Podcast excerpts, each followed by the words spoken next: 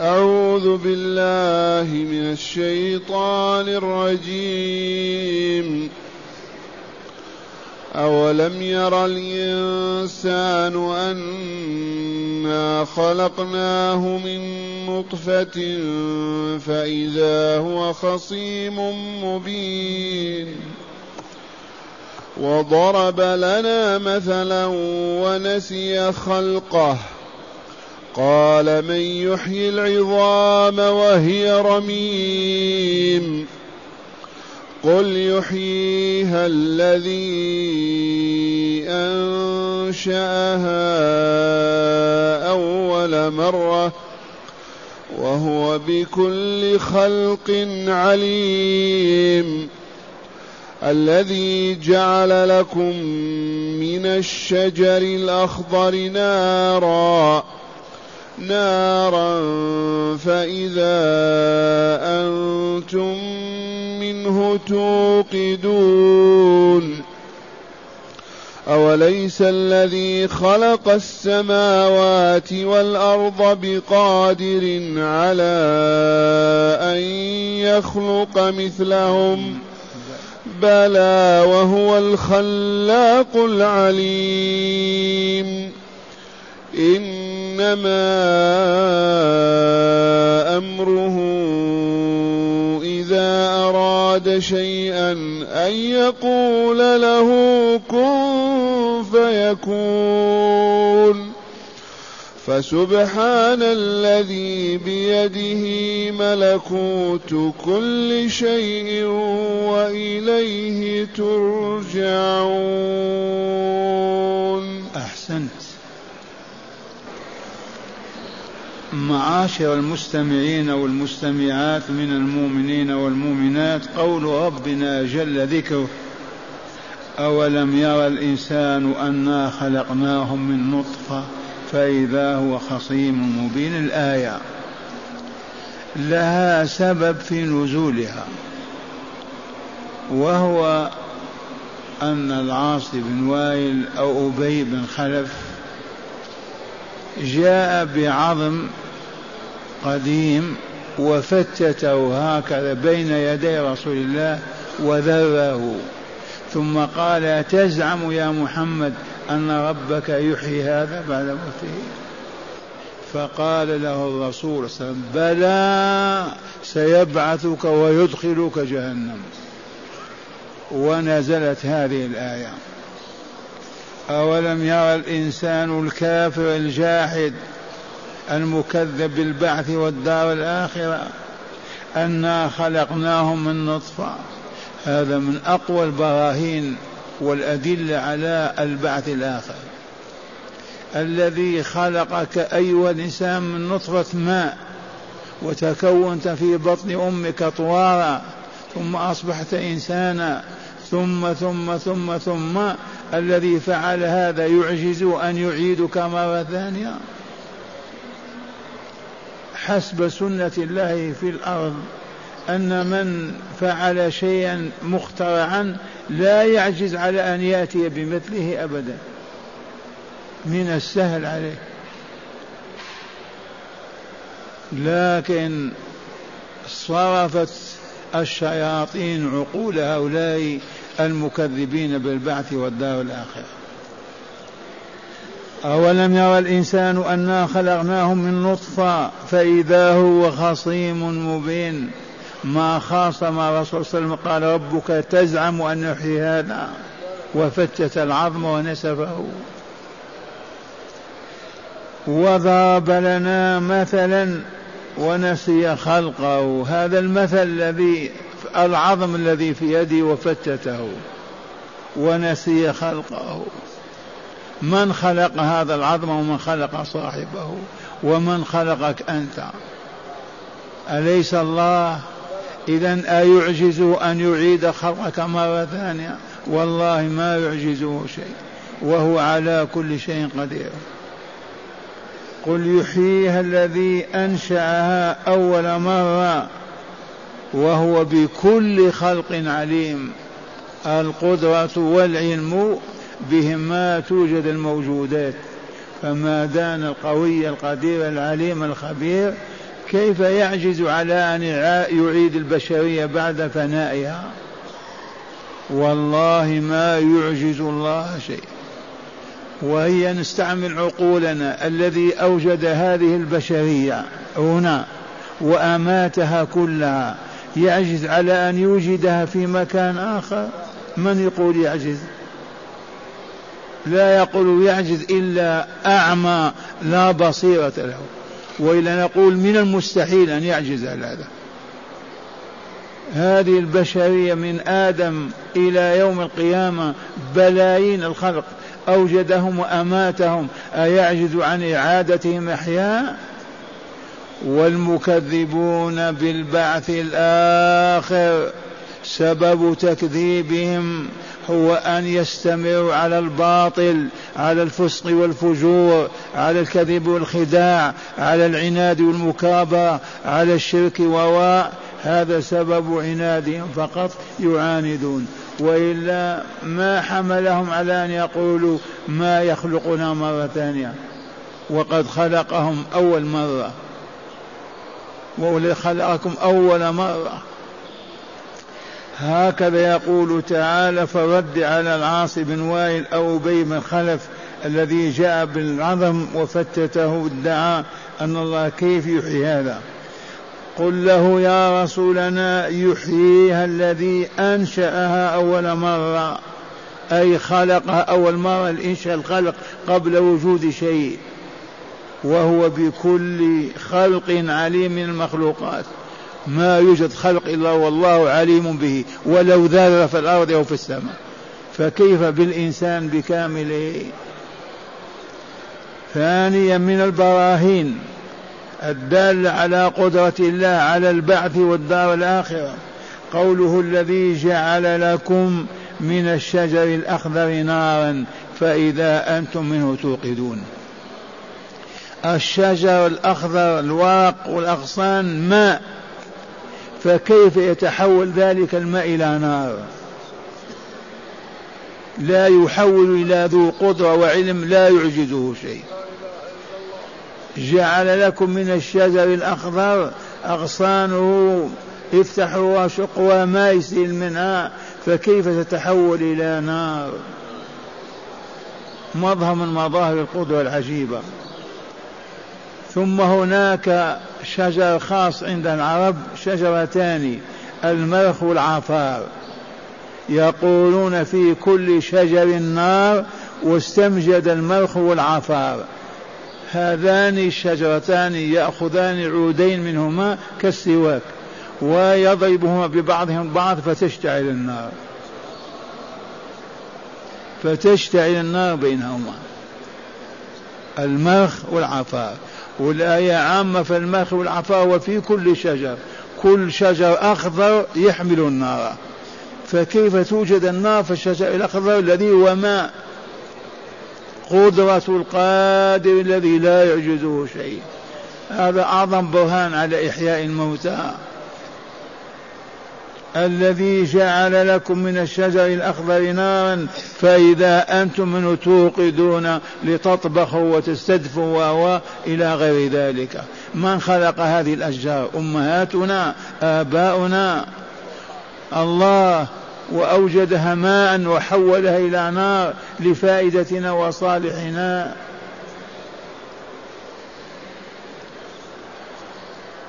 الذي جعل لكم من الشجر الأخضر نارا فإذا أنتم منه أي من ذلك الشجر الأخضر توقدون النار وتشتعلونها لحاجتكم. ثالثا أوليس الذي خلق السماوات والأرض بقاد على أن يخلق مثلهم؟ استخدم عقلك. الذي يخلق السماوات السبع. انظر فقط إلى كوكب الشمس والقمر. إلى هذه النجوم الكواكب إلى هذه السماوات من رفعها الذي خلق الأرض وما فيها وكل ما فيها. هذا الخالق يعجز عن خلق الإنسان مرة ثانية مستحيلا يقول العقل هذا. استخدم عقلك فقط. الذي خلق السماوات والأرض وما فيهما وما بينهما وفي ستة أيام ثم استوى على عرشه يدير ملكوته. هذا يعجز عن خلق البشرية لما يفنيها ويميتها. مستحيل أن نقول يعجز. أوليس الذي خلق السماوات والأرض؟ من هو هذا؟ الله. أليس بقادر على أن يخلق مثلهم؟ قال تعالى بلى. إنه والله لقادر على أن يخلق مثل البشر الذين أماتهم. وهو الخا وهو الخلاق العليم. الخلاق كثير كثير الخلق. كل موجودات خلقها الله. والله لكل موجود في السماوات في الأرض هو من خلق الله والله هو خالقه. ولا خالق إلا الله. ارفع صوتك في العالم كله وقل لا خالق إلا الله. والله ما يوجد من يعترض ويقول لا فلان خالق وفلان خالقه. ليس إلا الله.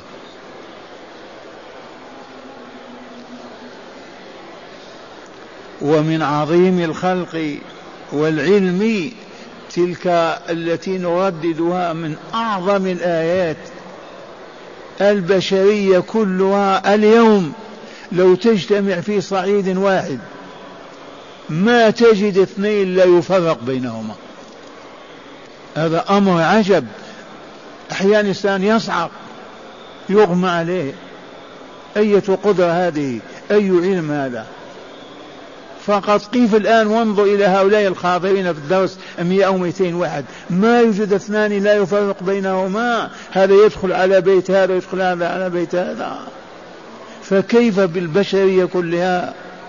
أية عظمة أعظم من هذه؟ أي علم أعظم من هذا العلم؟ قولوا سبحان الله سبحان الله سبحان الله. ومن آياته الدالة على وجود علمه قدرته ألوهيته خلق السماوات والأرض. أولا واختلاف ألسنتكم وألوانكم.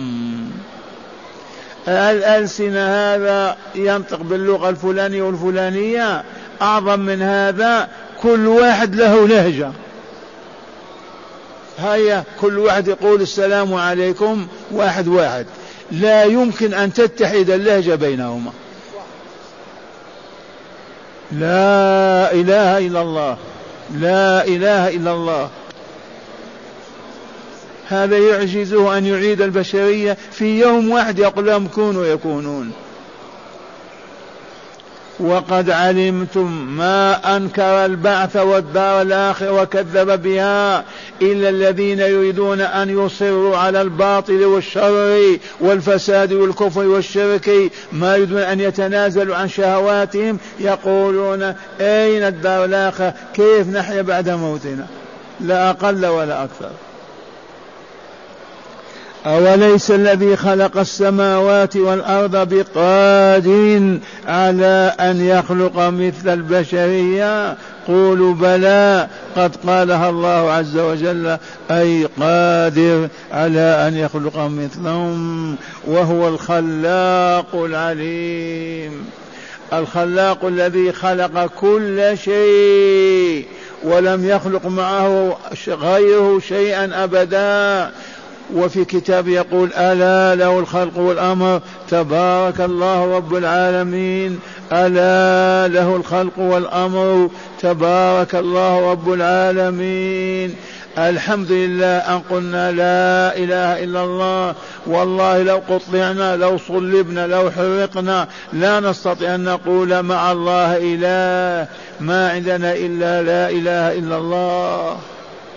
فلهذا لا نخضع ولا نذل ولا ننكسر ولا نهون أمام مخلوق أبدا إلا أمام الله عز وجل. نركع ونسجد ونعفر وجوهنا في التراب ونحن فرحون بذلك حامدون.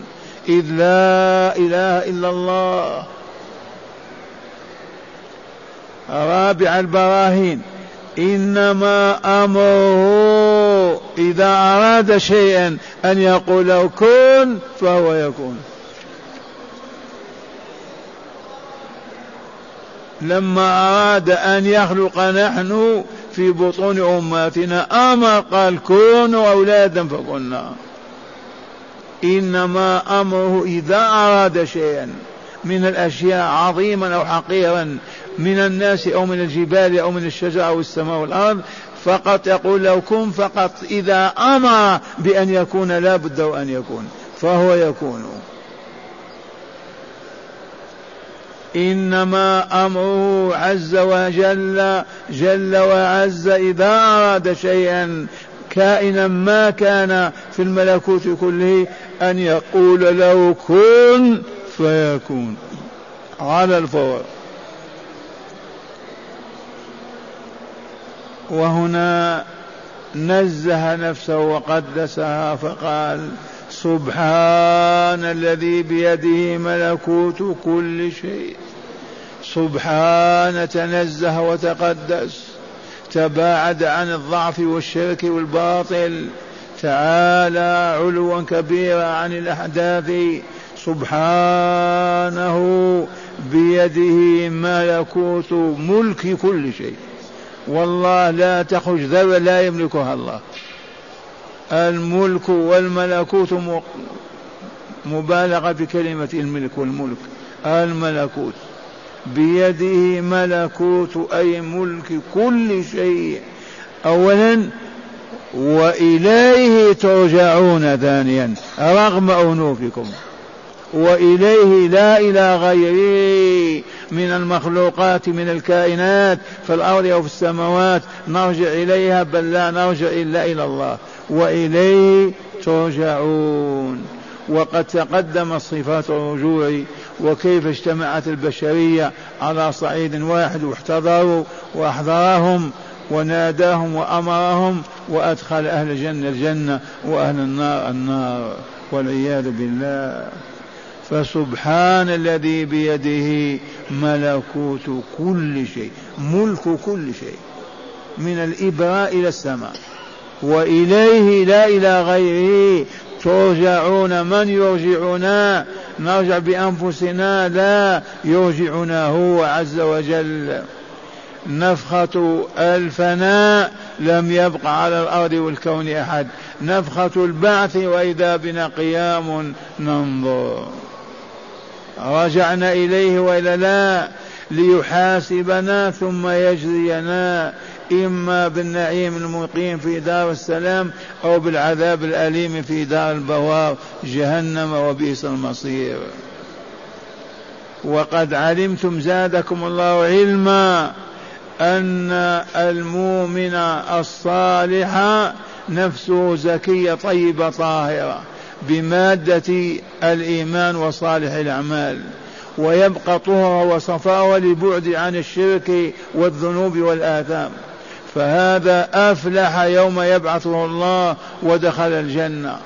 ومن خبث نفسه ولوثها وعفنها بأوضار الذنوب والآثام بعد الكفر والشرك والعياذ بالله نفسه مدسات لا يتلاءم معها إلا جهنم وبئس المصير. ولا ننس قد أفلح من زكاها وقد خاب من دساها. نسب إلينا نحن الفلاح والتزكية وإلا لا. نحن الذين نعمل على تزكية أنفسنا أو نعمل على تدسيتها أدوات التزكية الإيمان والعمل الصالح أدوات التزكية الشرك والمعاصي. ليس وراء ذلك شيء. بما تزكو النفس بما تطيب بما تطهر بالماء والصابون لا والله. بماذا؟ بالإيمان الذي هو كإيمان رسول الله وأصحابه والعمل الصالح الذي أعلاه الصلاة وسائر العبادات. إذا أديت كما بينها رسول الله صلى الله عليه وسلم من شأنها أن تزكي النفس وتطهرها وتطيبها فتصبح كأرواح الملائكة كأنفس الملائكة. هذه الأنفس التي أصحابها يفلحون أي يفوزون بالنجاة من النار ودخول الجنة دار الأبرار. اللهم اجعلنا منهم. والآن مع هداية الآيات. بسم الله والحمد لله والصلاة والسلام على رسول الله. من هداية هذه الآيات أولا تقرير عقيدة البعث والجزاء بإيراد أربعة براهين قاطعة. هداية هذه الآيات التي تلوناها وتدارسناها. هدايتها تقرير عقيدة البعث والجزاء والدار الآخرة. إذ جاءت فيها أربع براهين أربعة براهين أربعة حجج وأدلة. كلها تشهد وتقرر أننا بعد الموت نبعث أحياء لنحاسب ونجزى. ثانيا مشروعية استعمال العقليات في الحجج والمجادلة. من هداية الآيات التي تلوناها وتدرسناها مشروعية استعمال العقول لمعرفة الحق من الباطل. لأن هذه الآيات أصحابها يستعملون العقول. الذي خلق السماوات والأرض يعجز عن خلق الإنسان. الذي يقول الشيء كن فيكون يعجز عن خلق الإنسان. الذي جعل الشجر الأخضر نار ننتفع بها يعجز عن خلق الإنسان. هذه براهين أربع دلت عليه هذه الآيات. نعم. ثالثا تنزيه الله تعالى عن العجز والنقص وعن الشريك والولد وسائر النقائص. من هداية هذه الآية تنزيه الله تعالى عن الشرك والشريك وعن النقص إذ هو لا إله إلا هو ولا رب سواه. رابعا تقرير أن الله تعالى بيده وفي تصرفه وتحت قهره كل الملكوت فإذا لا يصح طلب شيء من غيره إذ هو المالك الحق وغيره لا, لا ملك له. من هداية الآيات التي تلوناها تقرير أن الله عز وجل خالق كل شيء وبيده كل شيء والملكوت كله له ولا يعجز عن شيء. فيجب على البشرية أن تعرف هذا وتؤمن بالله وتعبده. عبادة شرعها لهم في كتابه وبين لهم رسوله ليكملوا في الدنيا ويسعدوا وليسعدوا في الدار الآخرة. فإن تكبروا وأعرضوا وتعاموا وصموا فهم هالكون ومصيرهم جهنم والعياذ بالله. خلاصة ما درسناه لا إله إلا الله محمد رسول الله وأننا بعد موتنا لمبعثون أحياء لنجزي ليجزينا الله بعملنا. أهل الإيمان والعمل الصالح في الجنة فوق السماء السابعة أهل الشرك والذنوب المعاصي في الدركات السفلى أسفل الكون في جهنم.